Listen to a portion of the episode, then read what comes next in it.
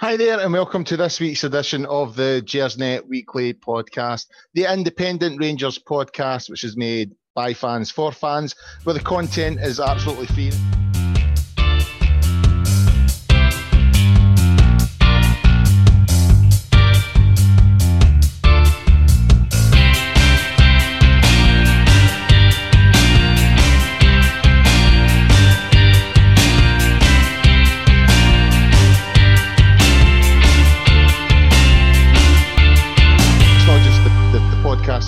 Guys, we've got the online stuff at the website, we've got articles, previews, and we also have the forums, all free, all content is free.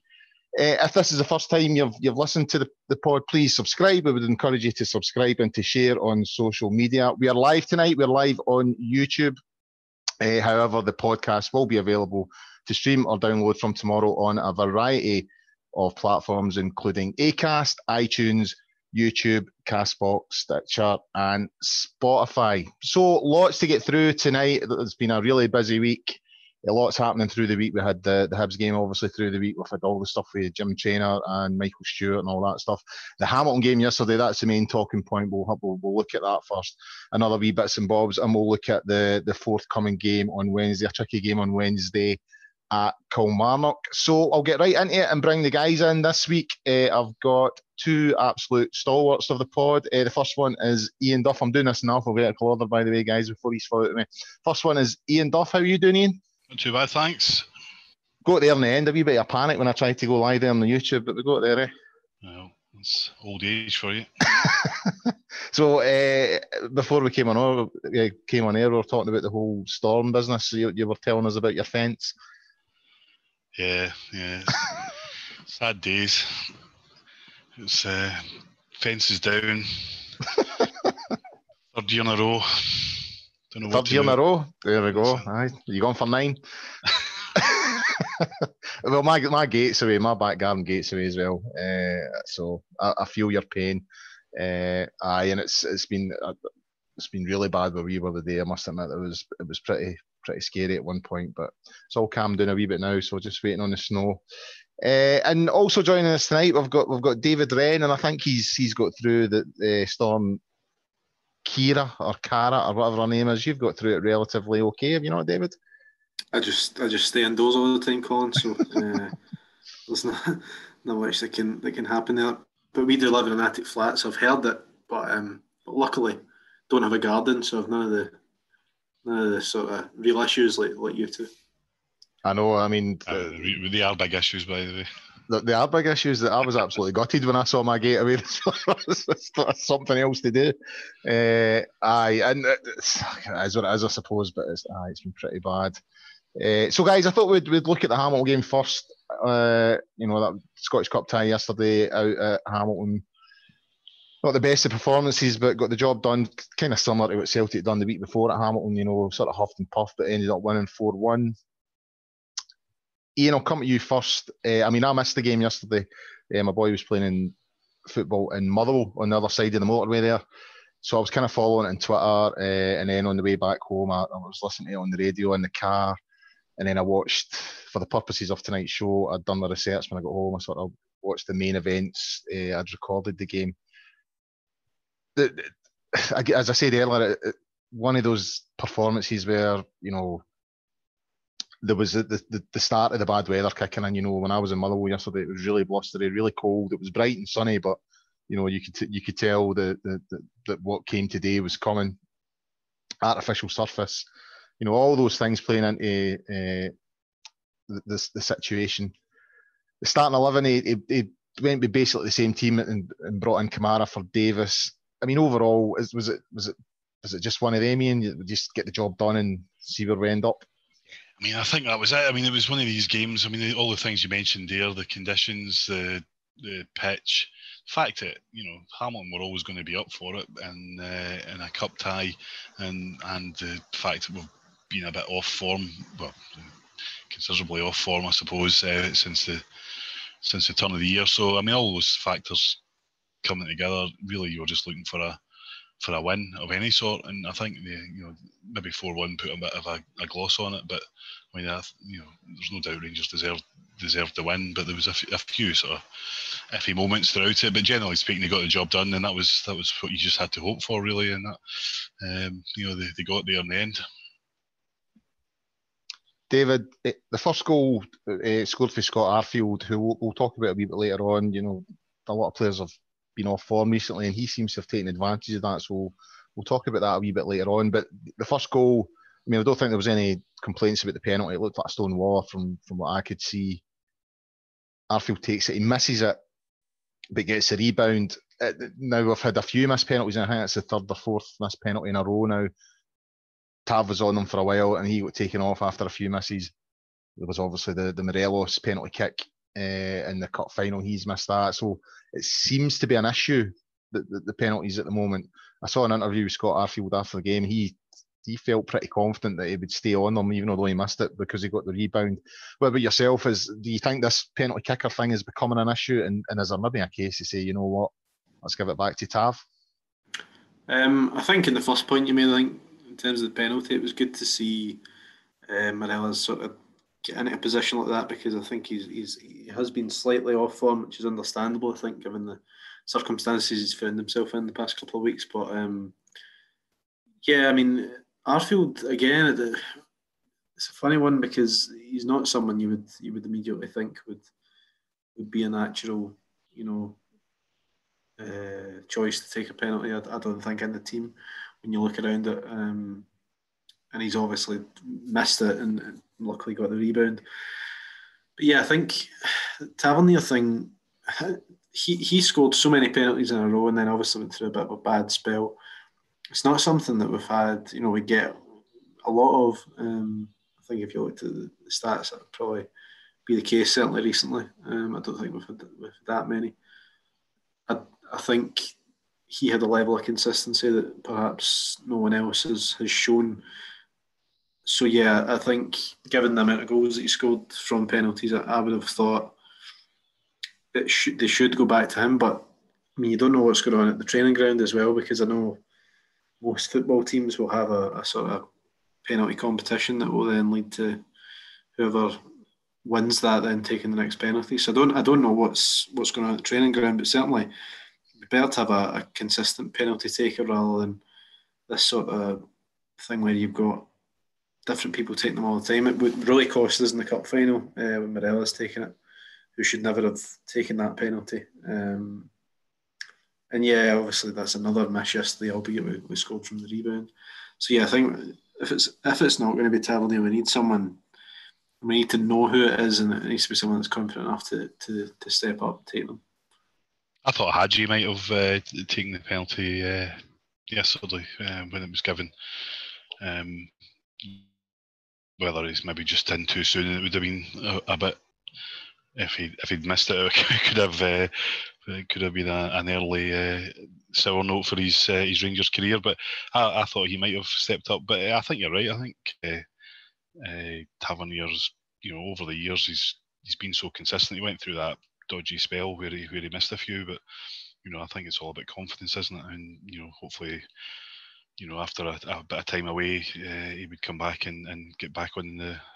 Back in the swing of things again, because he technically never any problem. I can't remember the number he scored, but he scored an incredible number of penalties over a couple of years. So if he's capable, so why not have him take them?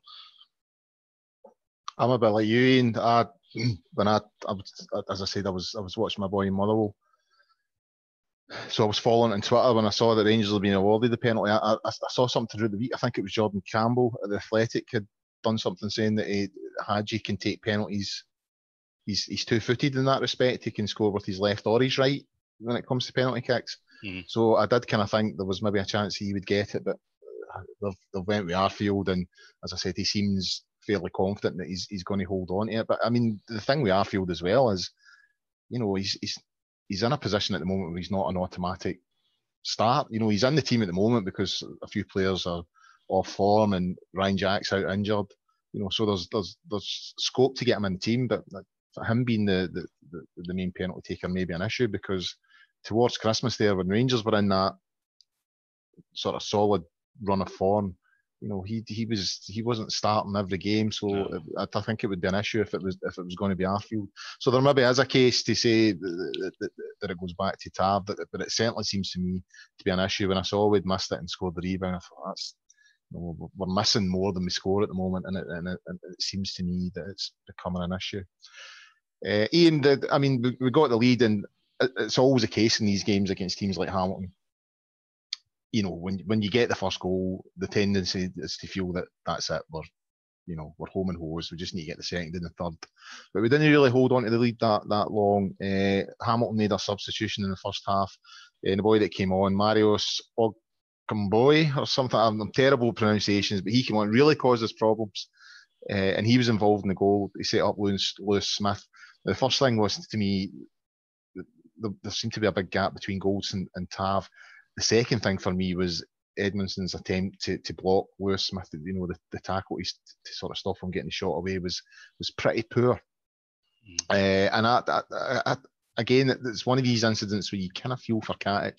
You know, I don't think Katic has done that much wrong, you know, any time he's played for Rangers this season. And again, another defensive lapse. And if I just kind of get the feeling if that was Katic, you know, he would be called out for it. I still think there's an issue defensively, and I think that goal yesterday proved that. What about yourself? How did you see it? Yeah, I mean, I think Katic had a bit of a... I don't think he had a great game against Aberdeen. I think that's probably what's sort of been held against him. But yeah, I mean, generally speaking, he's done okay. But, you know, I've actually thought the defence has been, despite all the... through the sort of lack of form since this turn of the year, I thought the defence has been okay, not brilliant but okay, but just for about 10-15 minutes yesterday they just seemed to just go a bit mad. You know, they looked really uncomfortable. There's big, as you say, there's big gaps between the players and the defence that Hamilton were able to run into, and they looked uncomfortable, they looked nervous when the ball was coming towards them. There's another one just a bit later on where I think it was Edmondson had a real sort of swing at it and missed it, and Hamilton got through. I think that was the one where Kamara got back to defend the chance when the guy was clean through, which actually saved us at that point, because I think at that point it was 1-1, so they're going in 2-1 down at half time, and they just looked for that sort of 10-15 minutes before half time really dodgy. And you know, there's been a few cases like that throughout the season.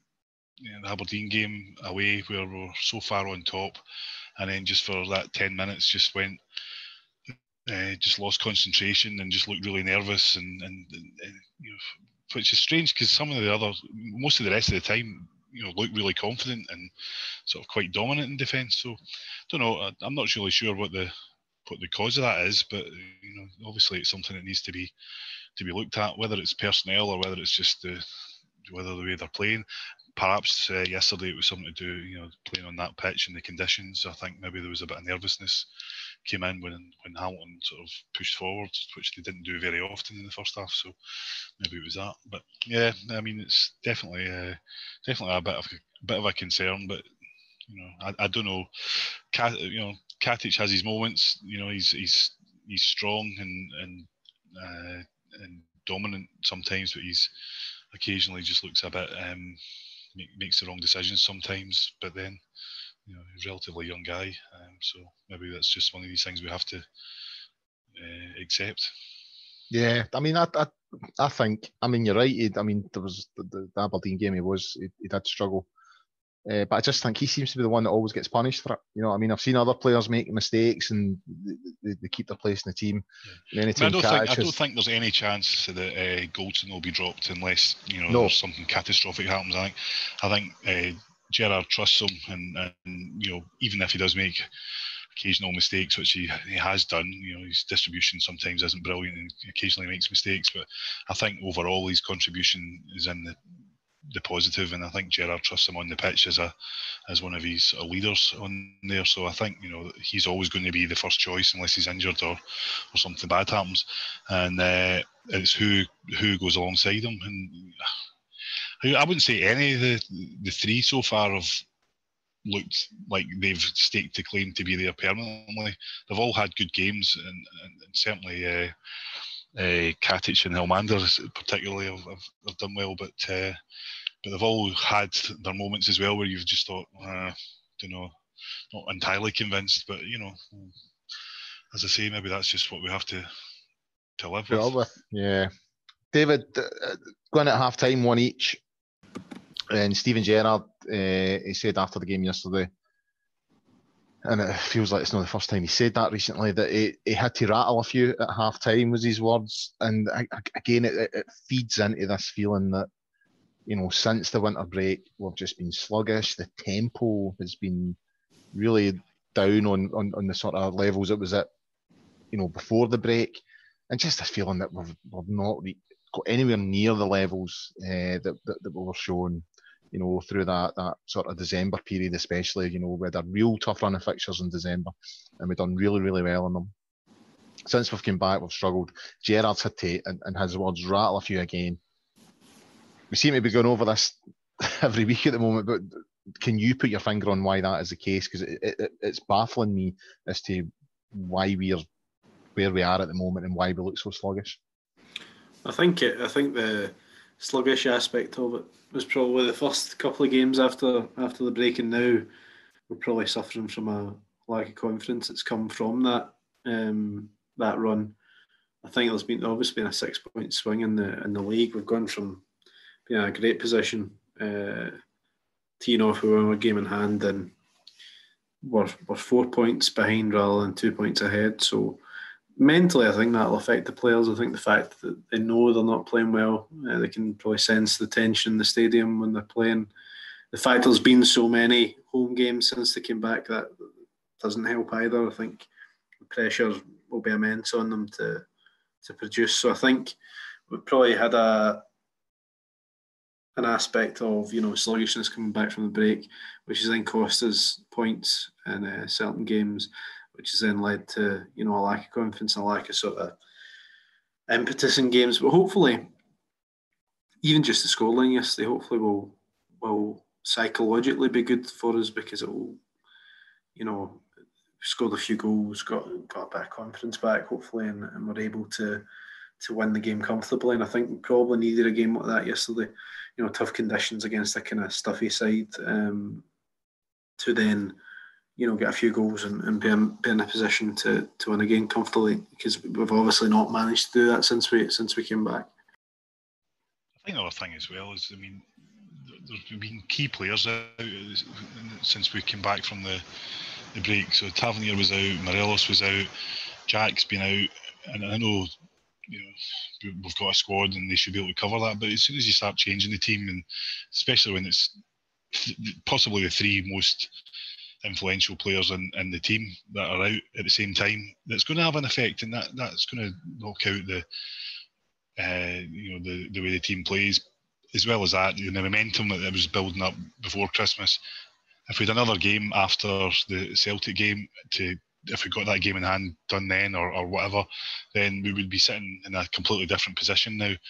But the momentum was gone, and you know, that break sort of, you know, just killed everything off, and then with it coming back with the players missing, then, you know, I mean, it shouldn't happen, but you know, it's probably understandable that sometimes that is what happens.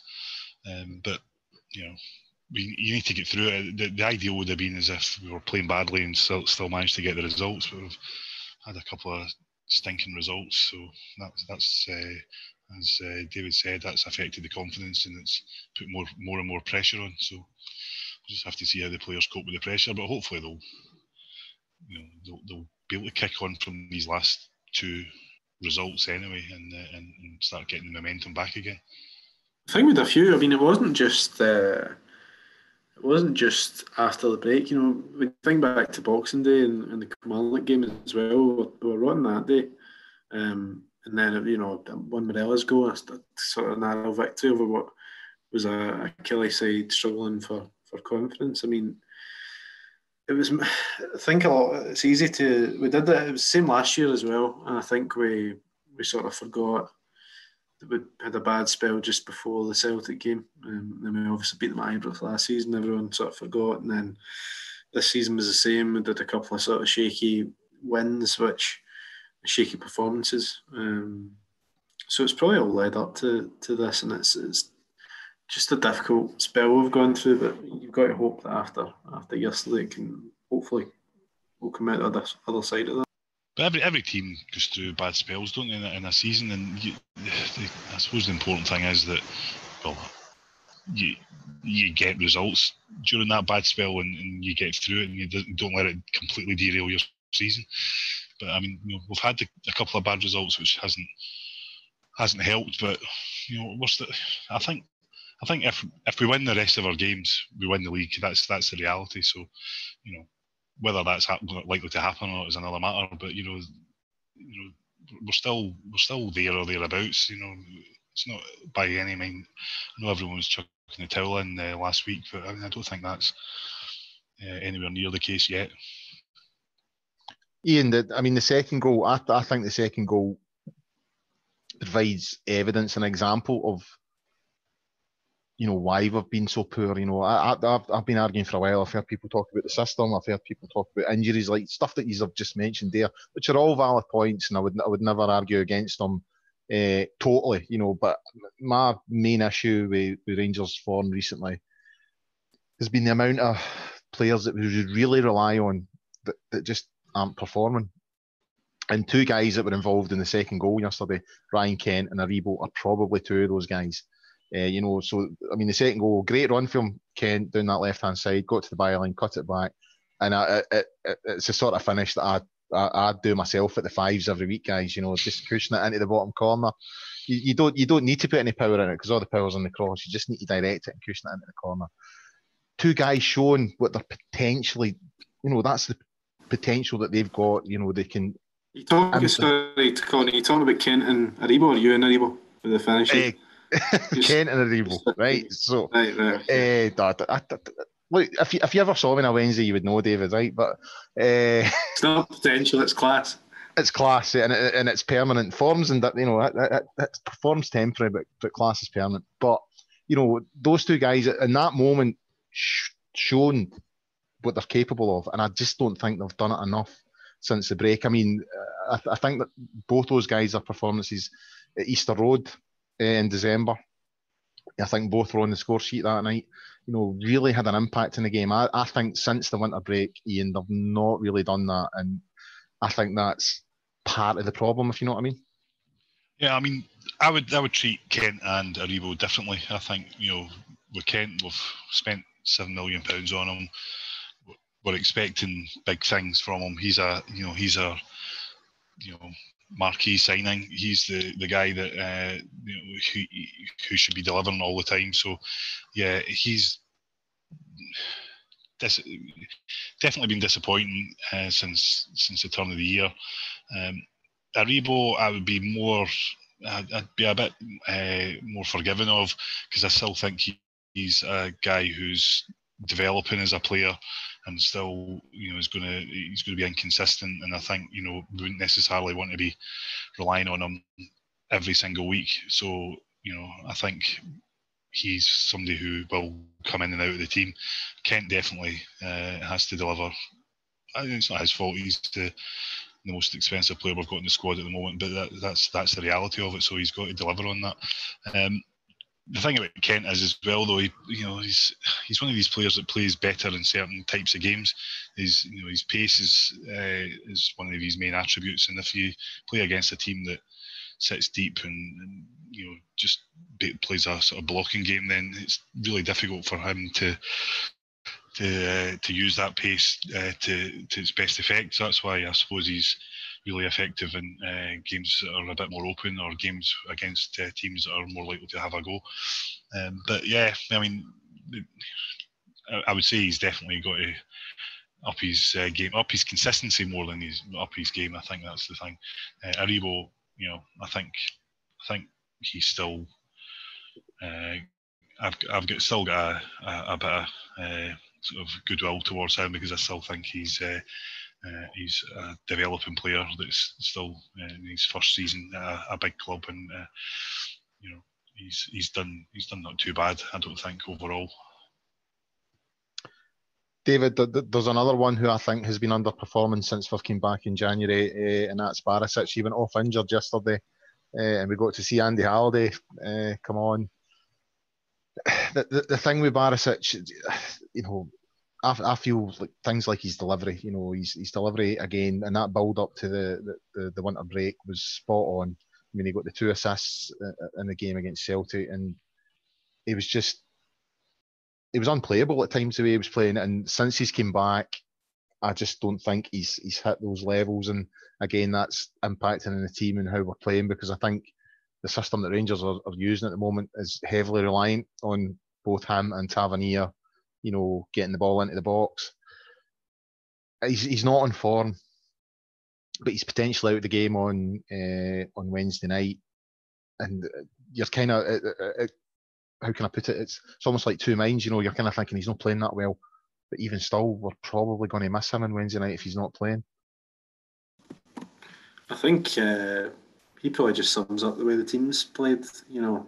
And as you say, he is such an important player. So when he doesn't play well, and then having been without, you know, Tavernier for a few games there, you know, I think there was even more pressure on Barisic, and perhaps that's maybe not quite the height he's at yet, just in his confidence. I think he showed a great deal before the break. There was obviously a lot of pressure on his shoulders while Tavernier was out, and I think his performances probably were just in line with that of the rest of the team, which were just below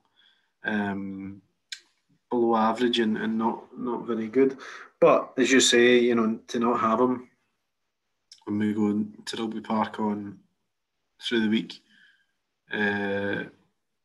is a blow, because I think that will be a stuffy, tough game. They've had a few good results recently, and I think the idea of having Andy Halliday in there that's not quite match fit in that pitch up against their, you know, them middle to front, well, they're not too bad, it's probably not ideal, and I think we probably will miss him. You know, if not going forward, certainly defensively, I think we'll miss some. You know, certainly our first choice left back. I think you always do, and there's no doubt it's a blow. Regardless of whether he's playing well or not, I think to lose him from the game on Wednesday and face playing Halliday, who's barely played this season, is far from. No, I'd agree. And Halliday was, I mean, he was just on, and Hamilton, you know, sort of lumped the ball into his area, and he lost the header, and Hamilton could have equalised almost straight away. I mean, I've got a lot of time for Andy Halliday. I like him, but you know, I wouldn't want to go into a game against opponents like Kilmarnock at Rugby Park with him in the team, because he seems to go through peaks and troughs, Andy Halliday, and he certainly seems to be in a trough at the moment. And I think some of the comments by Stephen Gerrard in the winter break when they were over in Dubai about players not taking their chance, I think he was certainly one of those players that he was aiming at with those comments. So yeah, I'm not overly, as much as I feel Barisic hasn't been at his best, you know, since we've come back. The thought of going to Rugby Park on Wednesday with him not on the team doesn't make me feel comfortable. On the positive side, Ian, there was another player who's not really hit the ground running since we came back. Admittedly, he was suspended. Morelos, you know, he missed a couple of games through suspension. But when he did come back, he still looked a wee bit off it, and, you know, a bit sulky at times, you know, sort of falling into bad habits a wee bit. Got his first goal in 2020 yesterday. You know, sometimes that's all a striker needs, just to sort of lift that weight off their shoulder and that sort of gets them rolling again. Do you think that's good for his confidence? Do you think that'll maybe get him off and running again? Well, I hope so. You know, I think you're right. You know, strikers always sort of thrive on goals, don't they? And I think Morelos, more than many, does as well. And he does, when things aren't going right for him on the pitch, you know, he does have that sort of air of sort of sulky teenager about him. That, you know, sometimes, whether, you know, sometimes I think it is just an air of it. You know, I don't necessarily think it's always the case that he's unhappy necessarily, but he has that look about him. So sometimes you can't tell from his body language just exactly what his mood is. But yeah, I mean, undoubtedly he's looked off the pace. And I thought he's always difficult to defend against. You know, I think most, you know, a lot of, even when things aren't going brilliantly for him, you know, he's still a threat, and he's still a thorn in the side of defenders. And if he's on the pitch, then they're always on their toes because they have to keep an eye out for him because he can pop up anywhere and get a goal. But you know, he didn't look, to me, to be particularly confident or happy throughout that game yesterday for one reason or another. Maybe, you know, maybe the way things are going, that's understandable. But yeah, hopefully the goal will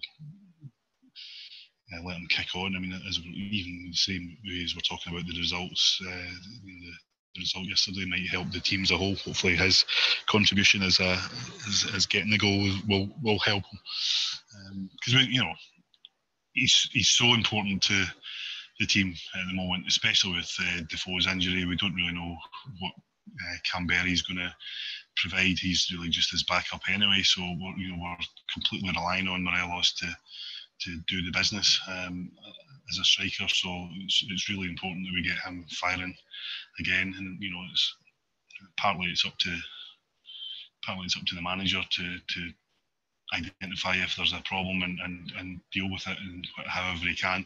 Partly up to the player to just get on with it and do his stuff. But you know, we really need him to be scoring regularly again, like as he was before Christmas, because at the moment he's key to our success.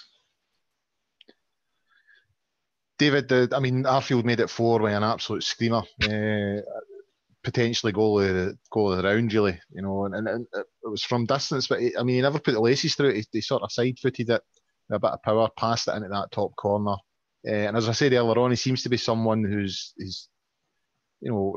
last season he was in the team most weeks. This season that he seems to be in and out. You know, Rangers have found a system where he can't quite find a place within it.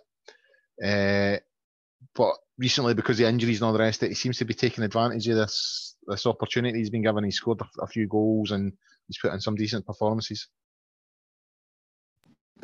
Yeah, he's a good player. He's certainly, I think I've said on here before, in my eyes, certainly one of our best players. And yeah, when he plays well, and I think he's thriving in that role now in the centre of the park. I think the wide position worked for a time, but I think once teams sort of caught on to that, it was difficult for him, just because he wasn't quite as out and out winger as perhaps we needed there. And yeah, but no, I think certainly he's taken advantage of the fact that he's back in the middle of the park, and I think his experience in there can only benefit us. But for me, the issue with that midfield three at the moment is to find the right balance, and I just don't know.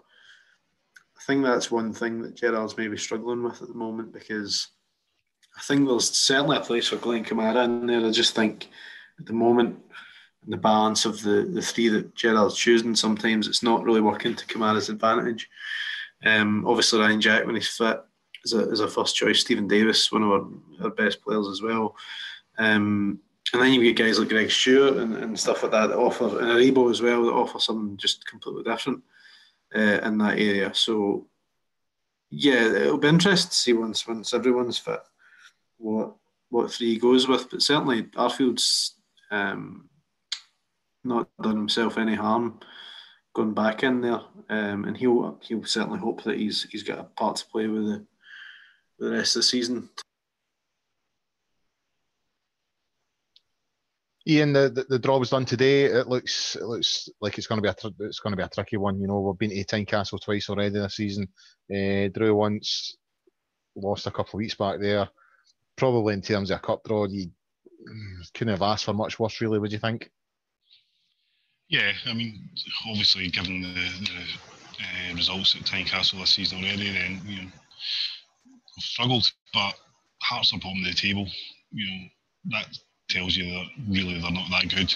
And okay, they might raise their game when they come to play us, but you know, we should be capable of beating them. It is a tricky, you know, any away draw, I think, at this stage of the competition is probably going to be relatively difficult. But you know, I think we should hopefully, with a bit of momentum by that time, be able to do it. And I think, you know, I really think it's, without wanting to be over dramatic about it, we really need to win a trophy. And, you know, the league's sort of, maybe you could argue, 60-40 against us at the moment in terms of percentages. Perhaps our best chance of winning a trophy this season is going to be the Scottish Cup.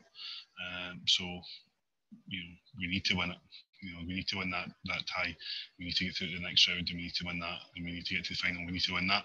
So, you know, it's potentially is a difficult tie, but it's down to the players. They now need to rise to the occasion and understand what they have to do, which is win this game. Right, guys, I think we've sort of covered just of these games, so I thought we'd move on to the Hibs game through the week. Just a quick wee discussion over that. There was probably one main thing that came out at, and that was Bobby Madden, which we'll come on to discuss. But in terms of the game, another really sluggish performance. Went 1-0 down. You'd have to say Alan McGregor was at fault for the goal. You know, there was a couple of claims for a foul and all the rest of it. But from where I was sitting in the Govan stand, it just looked like he'd made a mistake. 1-0 down. You start to get that feeling it's going to be one of those nights again. Good time to get the equaliser. Emerson scored just before half time. Second half, I thought we were a lot sharper, just lacking a wee bit of quality, if you know what I mean. Just lacking that sort of creativity in the final third. But you know, in terms of chances created and, you know, possession of the ball, it was pretty much all Rangers. We just struggled a wee bit to break them down. David, in terms of Bobby Madden's performance, especially one incident with Morelos and Ryan Stevenson. I mean, I had a guy at the game on Wednesday night, a guy from Blackpool, a guy called Dean Rhodes. Hi, Dean, if you're listening, and he's never been to a game in Scotland before. And the first thing he said after the game to me was, "What's going on with the referees up here? That's one of the worst refereeing performances I've seen in my life." And it was hard to disagree with him, you know what I mean? And I had to say, well, it's pretty much like that every week up here. And that one incident with Morelos and Stevenson, I mean, that just summed it up, really.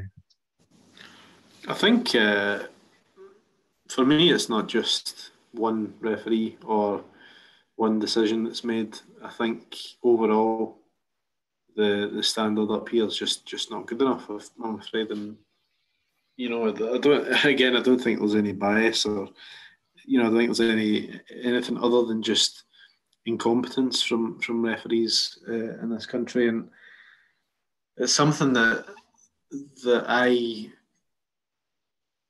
it's a bugbear for me, because I just think they're being paid a lot of money to do a job, and perhaps the authorities aren't helping referees in this country either, because obviously a lot of them, you know, they're not full time in what they do, and it's different to down south where their referees are, you know, it's their full time job as being a referee.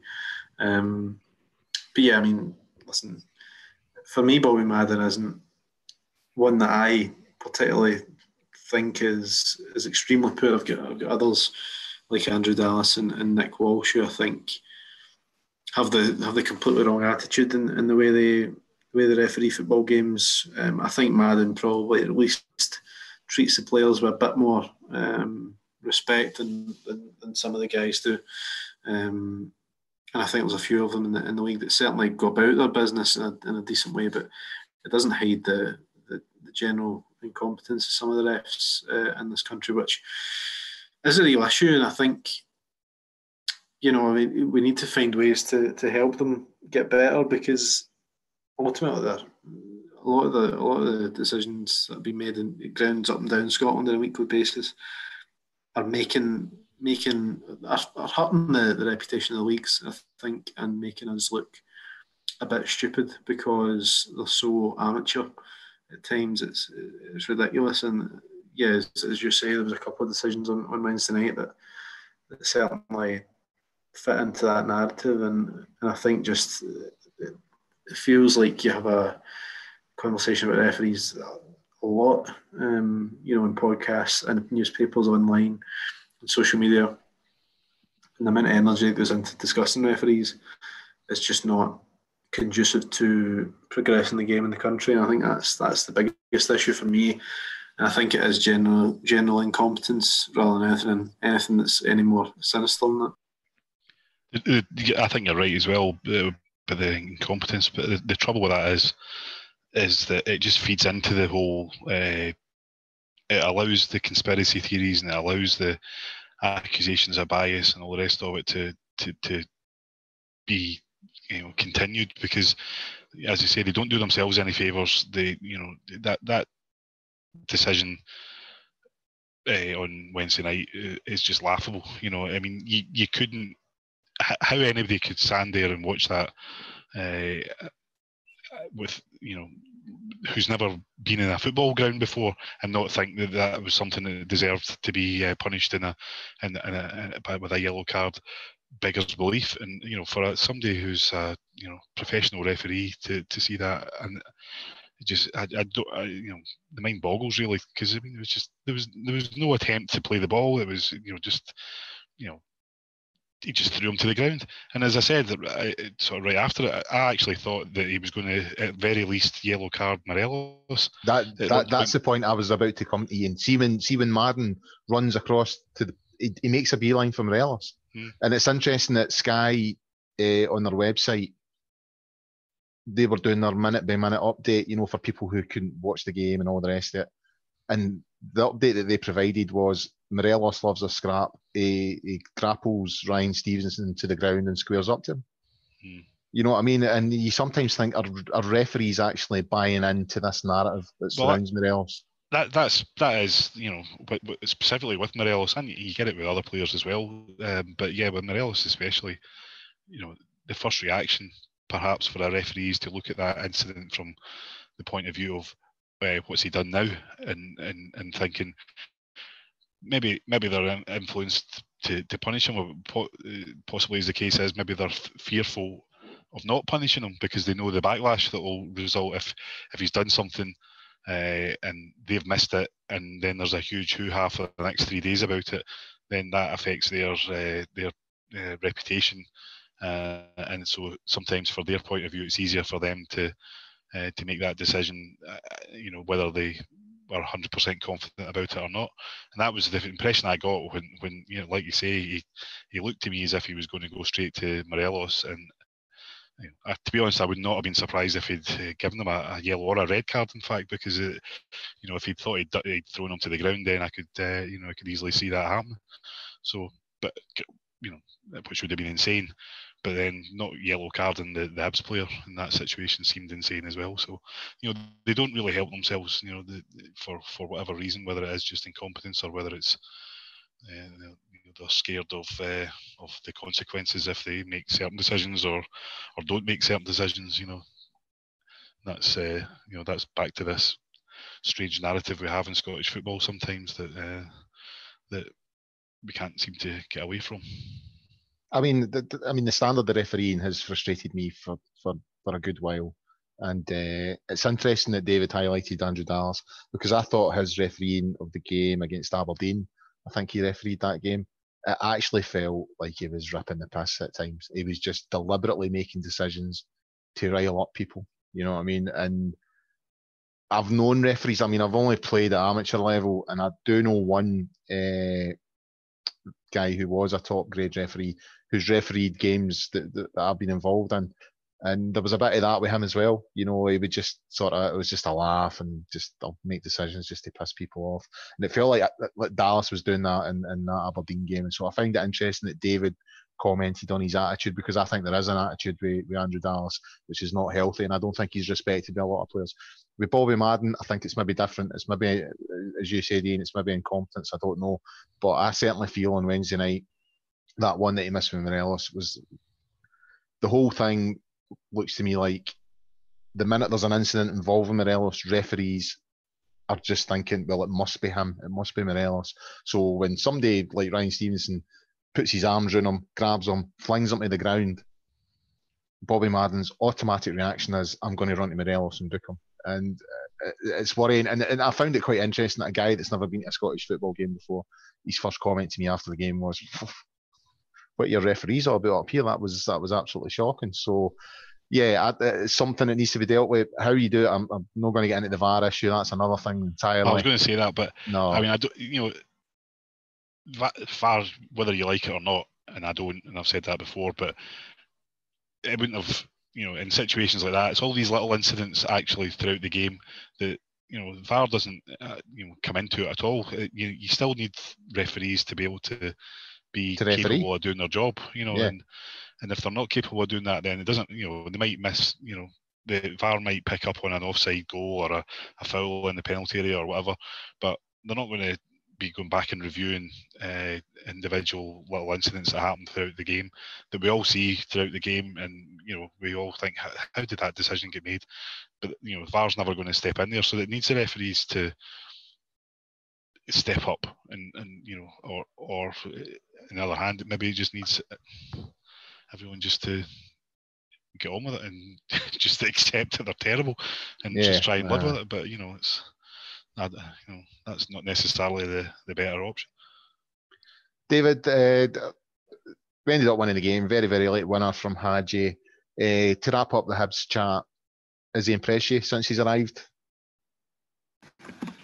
I mean, the sad thing was when I wasn't at the game on Wednesday night, and when I saw that we'd actually scored, I'd long given up that we were actually going to get the winner. So when I did see that we'd won, it was rather than celebrating, it was just a thank God, and I just sighed a huge relief. But yeah, I think it was good for the boy to get a goal, and such an important one as well.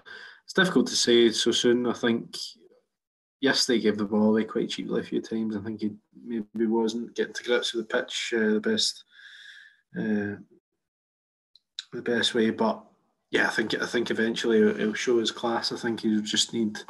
You've got to be patient with him and make sure that he, you know, gets support that he needs to be a success at Rangers. I think that's the main thing. And I think he certainly showed in flashes what he can do.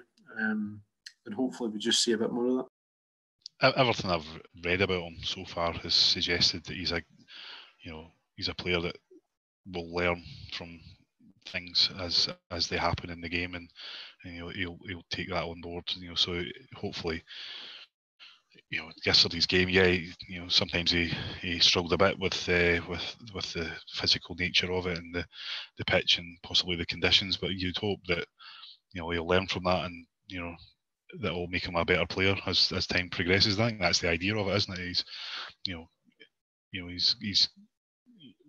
He's got potential. There's no doubt about that, and hopefully playing in this Rangers team will improve him from his point of view, and we'll get the best out of him. And in terms of your moving on from the Hibs game now, guys, there was a couple of incidents through the week. I'll come to you first, Ian, on the first one.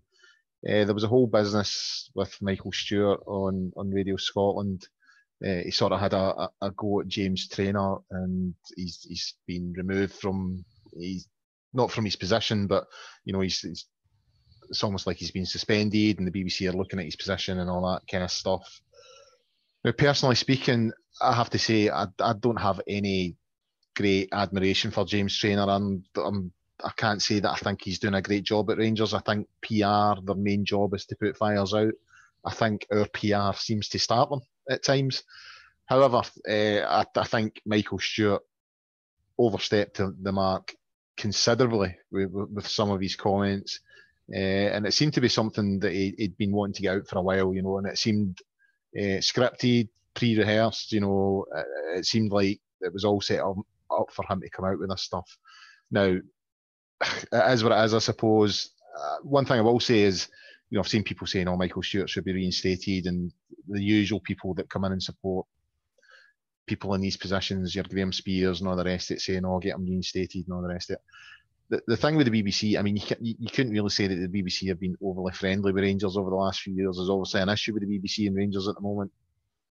So if Michael Stewart has been told that he's not allowed to be on any BBC programmes at the moment, he has obviously overstepped the mark. But, you know, what really got me about the whole thing through the week, because you had this, the thing with Celtic and Sky, the whole thing just, it's so tedious at the moment. It's just... it just seems tedious and petty, and this sort of feeling of, you know, just get on with the game and see what happens, and whoever gets the most points at the end of the season. It just seems to me that it's not just about on the park anymore. You know, there's all this stuff off the park, there's the media, there's PR, there's this, there's that, and I just find it all boring and really tedious. I just want to see two teams on a football park on a Saturday playing one another, and then whoever wins. All that stuff to know. What about you? I just find it boring. Yeah.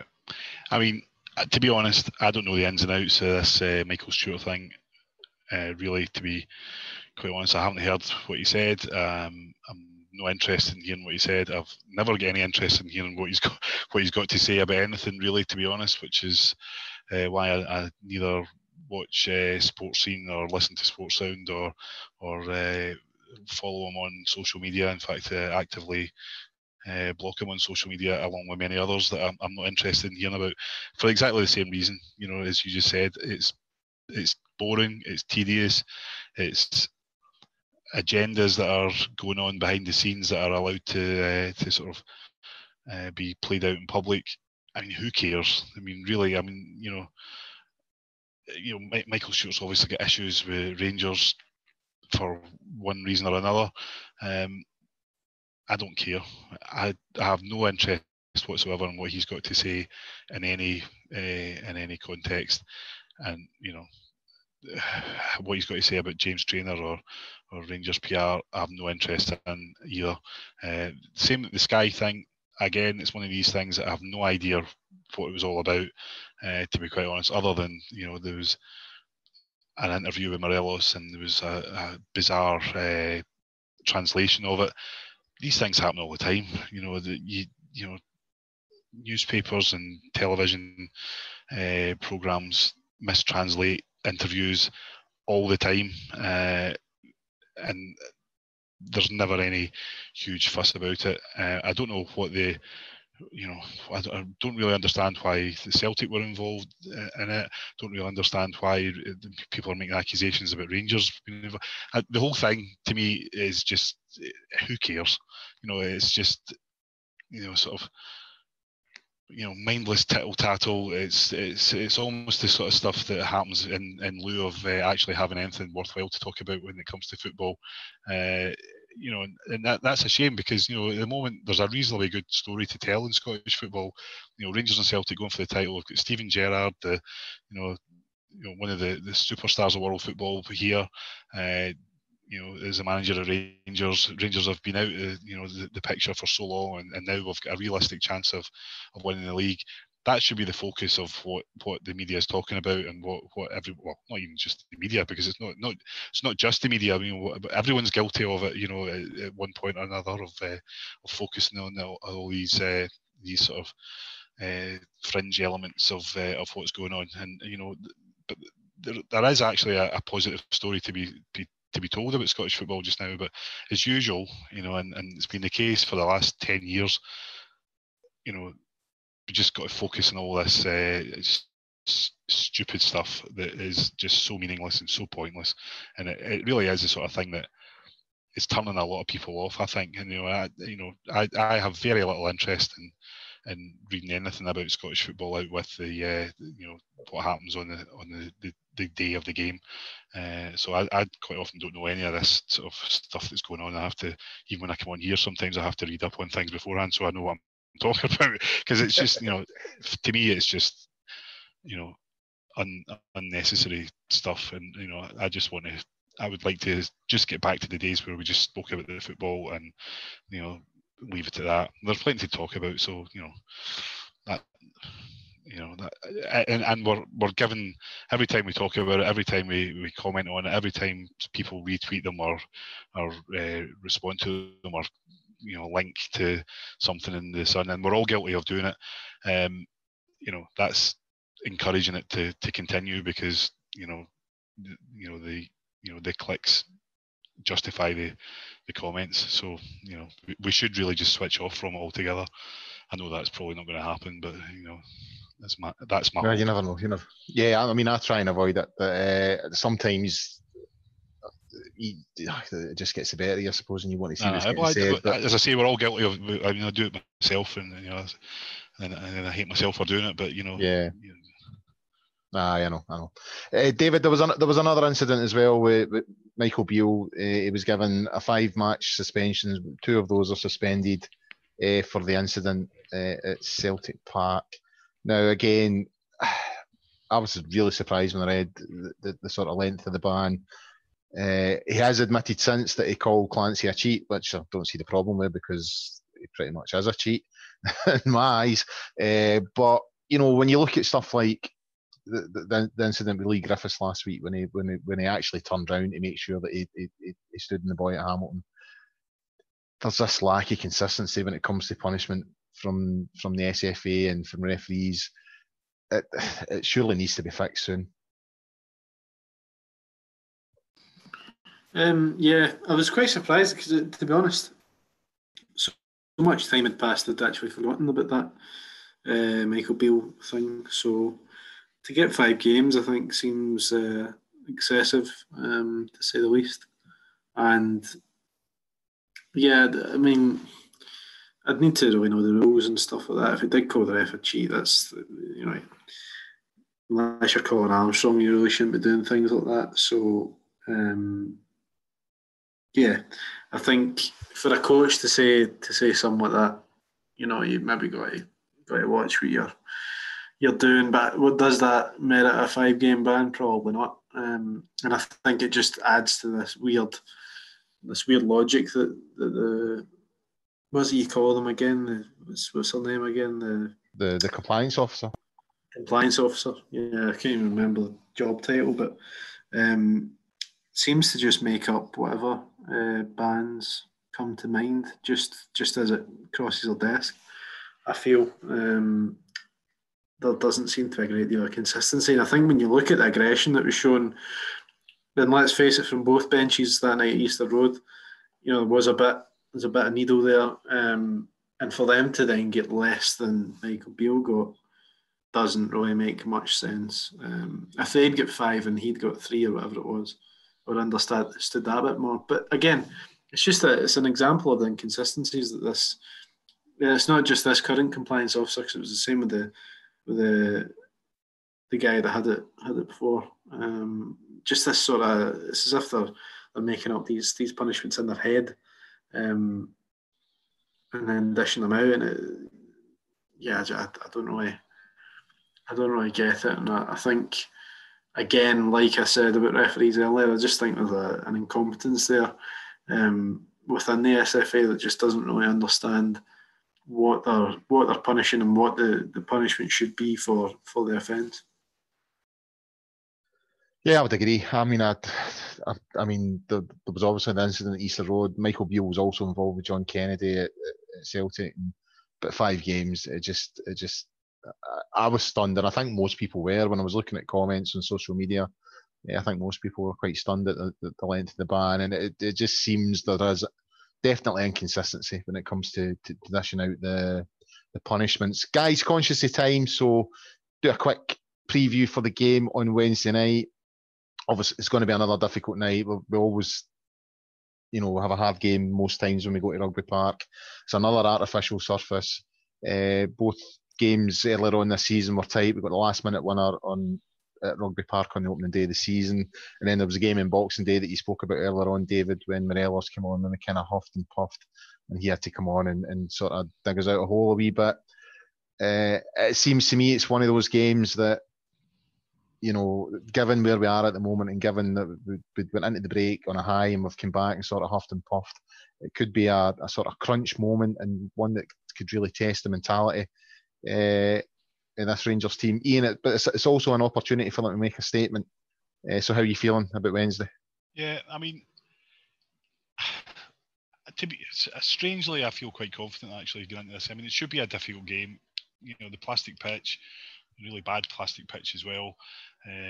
Don't know what the weather's going to be like by then. I don't imagine it's going to be great, but, and you know, Kilmarnock doing better now than they were. But you know, I just think, I think the players. There's a lot of people have said, you know, these players, you know, lack bottle and they don't have the mentality. I'm not sure that I agree with that. I think, you know, there's been plenty of occasions where they've shown that they do have the bottle to go into these games and do well. And you know, there's been a few occasions this season where we've pulled out the bag at the last minute, and that's you could argue is down to having the right mentality. So I think they'll go into this game knowing that they have to win it, and I think they'll go out and I think they'll do well, and I think we'll win. I think we'll win 2 or 3-0, to be quite honest. What about yourself, David? You've obviously got a vested interest in this, given your previous career. What's your predictions for Wednesday? I don't know. I never like to think too much because I always feel like we struggle down there. So yeah, I'd like to share Ian's confidence, but I think probably take a 1-0 or a 2-1 again would suit me. Because I just think I can see it being stuffy, and I think the way we've been playing, it's maybe not just going to be quite as straightforward as we'd hope. But let's wait and see, and all going well, we'll get the 3 points and just be able to move on. Well, I'm kind of hoping. I've been waiting. I thought the Aberdeen game, when I turned up at the Aberdeen game, there was a wee bit of an atmosphere there. There was a bit of an edge. I thought this will be the game that wakes us up. Obviously, that wasn't the case. Went to Hibs, thought this will be the game where we wake up. Not the case. I'm just waiting for Rangers to just sort of kick back into gear again. So I'm hoping, obviously, Wednesday night, that'll be the time that they do it. But guys, looking at the time, I think that's us for tonight. So a big thanks to Ian and David for their contributions tonight. And that's it for this episode of the Gersnet Weekly Podcast, the independent Rangers podcast, which is made by fans for fans, where all the content is free. We'll be here next week. There's obviously the games at Calais on Wednesday night, and we have a game next week against Livingston at Ibrox. We'll be looking at those two games and bits and bobs, and I believe the following week we're back in Europe, Braga, so we'll be previewing that. So lots to come next week. In the meantime, before we're on air next week, get yourself onto the Gersnet website and forums at www.gersnet.co.uk, and until the next time, bye for now.